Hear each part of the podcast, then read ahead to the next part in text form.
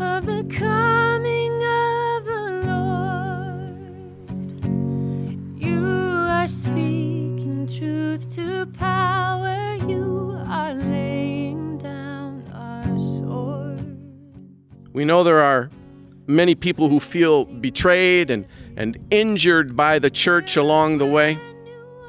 For some people, this gathering does not, would not feel like a safe place to be, even when we are gathered outside.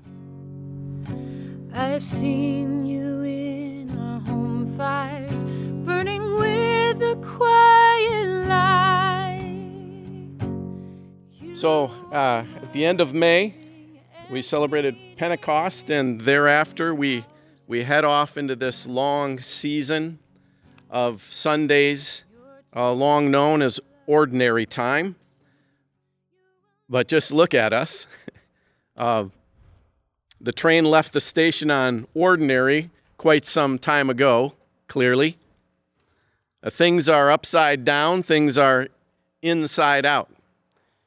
In creation, where rising temperatures and sea levels pose an existential threat to humankind, whether or not we've gotten around to admitting or understanding that just yet.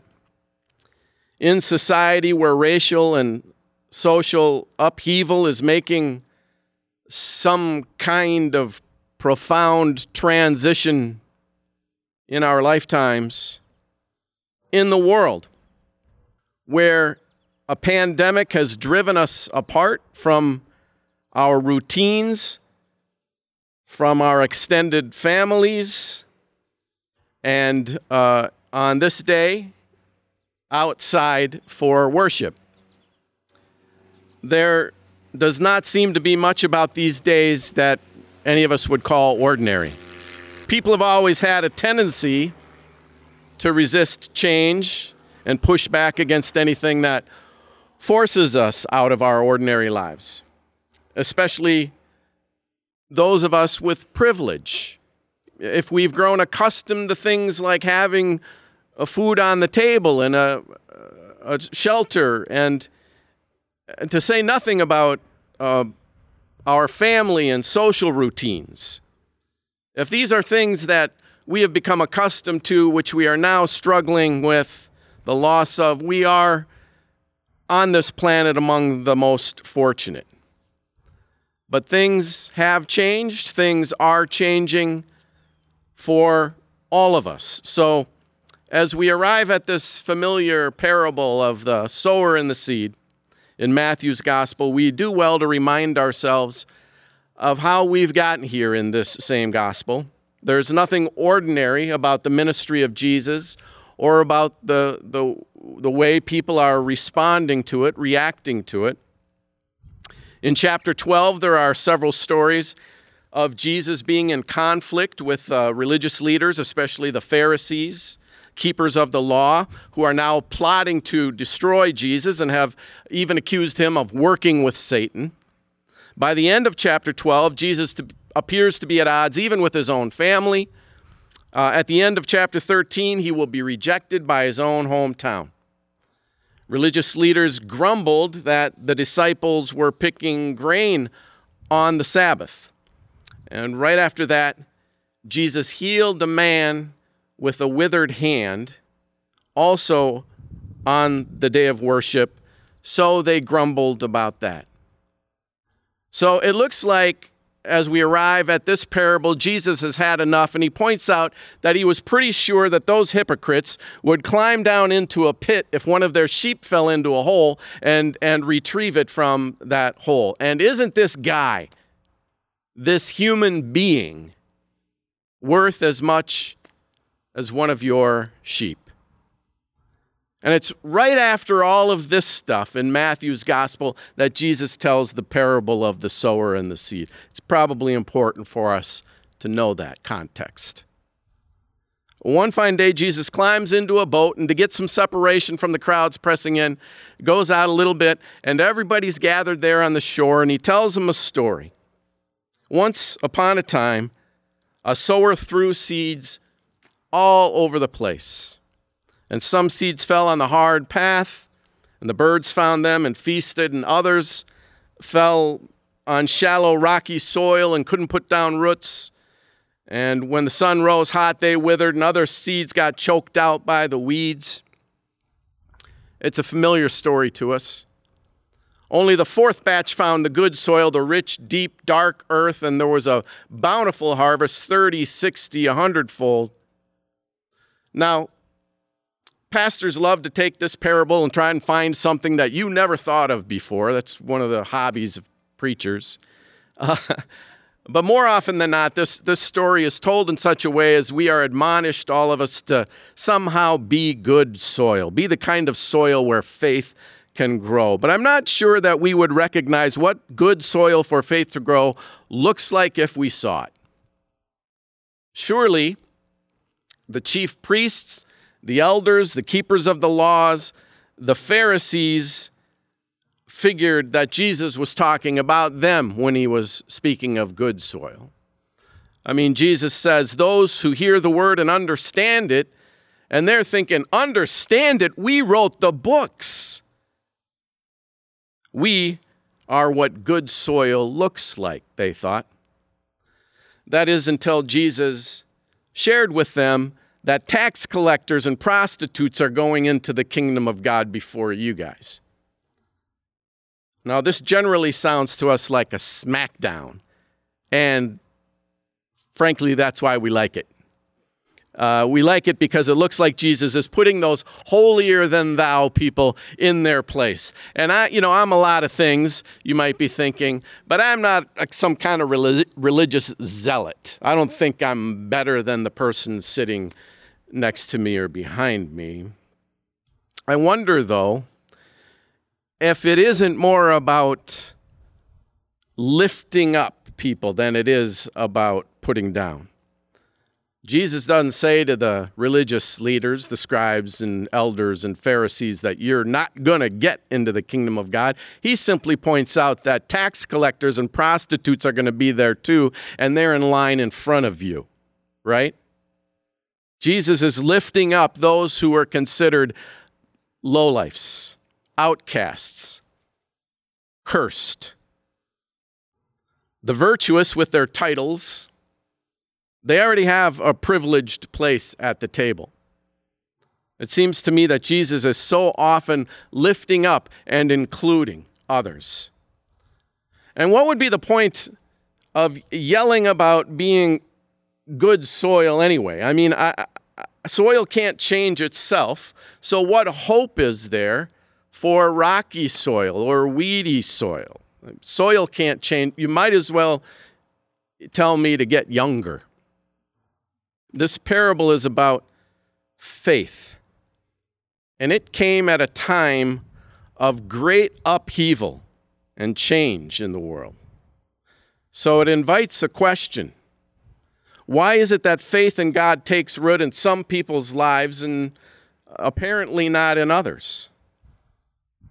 Why do some people find it possible, even necessary, to believe while others just don't? And what about the church, this community of faith in Christ? Why is it that the faith community is so life giving to some? while many others want nothing to do with it. We know there are many people who feel betrayed and, and injured by the church along the way. For some people, this gathering does not, would not feel like a safe place to be, even when we are gathered outside. What draws some into a life giving connection with the community of faith while others are nowhere to be found on a Sunday morning. The church in every age is called to struggle with these questions. One thing I have noticed over the years is that faith so often grows under less than ideal conditions. To be sure, sometimes faith begins to flourish in the heights of wonder and awe in the midst of some joy suddenly realized or long hoped for. But often the seed of faith begins to take hold in the midst of an illness. Sometimes it takes hold in the mourning and the loss of someone so loved. So often, faith can take root itself in those cracks and valleys that represent loss and sadness. As the psalmist reminds us, Yea, though I walk through the valley of the shadow of death, thou art with me. What if good soil for faith is broken soil, parched soil? Maybe this brokenness in our pandemic world, this conflict, this search for justice and redemption in our society is exactly the kind of soil where the broken church can thrive. Rachel Held Evans wrote in her book called Sober Mercies the particular brand of love and loyalty that seemed to flow so easily in recovery meetings wasn't like anything I'd ever experienced inside or outside of the church. But how could this be? She asked. How could a bunch of addicts and alcoholics manage to succeed at creating the kind of intimate fellowship so many of my Christian groups had tried to achieve and failed? Many months would pass before I understood that people bond more deeply over shared brokenness than they do over shared beliefs. That quote from her book resonated so deeply with people that Rachel later reflected more on this truth, and she shared that when folks gather around a shared system of beliefs, the price of acceptance in the group is usually agreement, which means the greatest value, stated or not, is being right. Unfortunately, this often creates an atmosphere of fear and performance, which in turn invites conformity. But when people gather around a shared need for healing, she wrote, the price of acceptance in the group is usually vulnerability, which means the greatest value, stated or not, is being real. This tends to foster an atmosphere of safety and participation, which in turn invites community.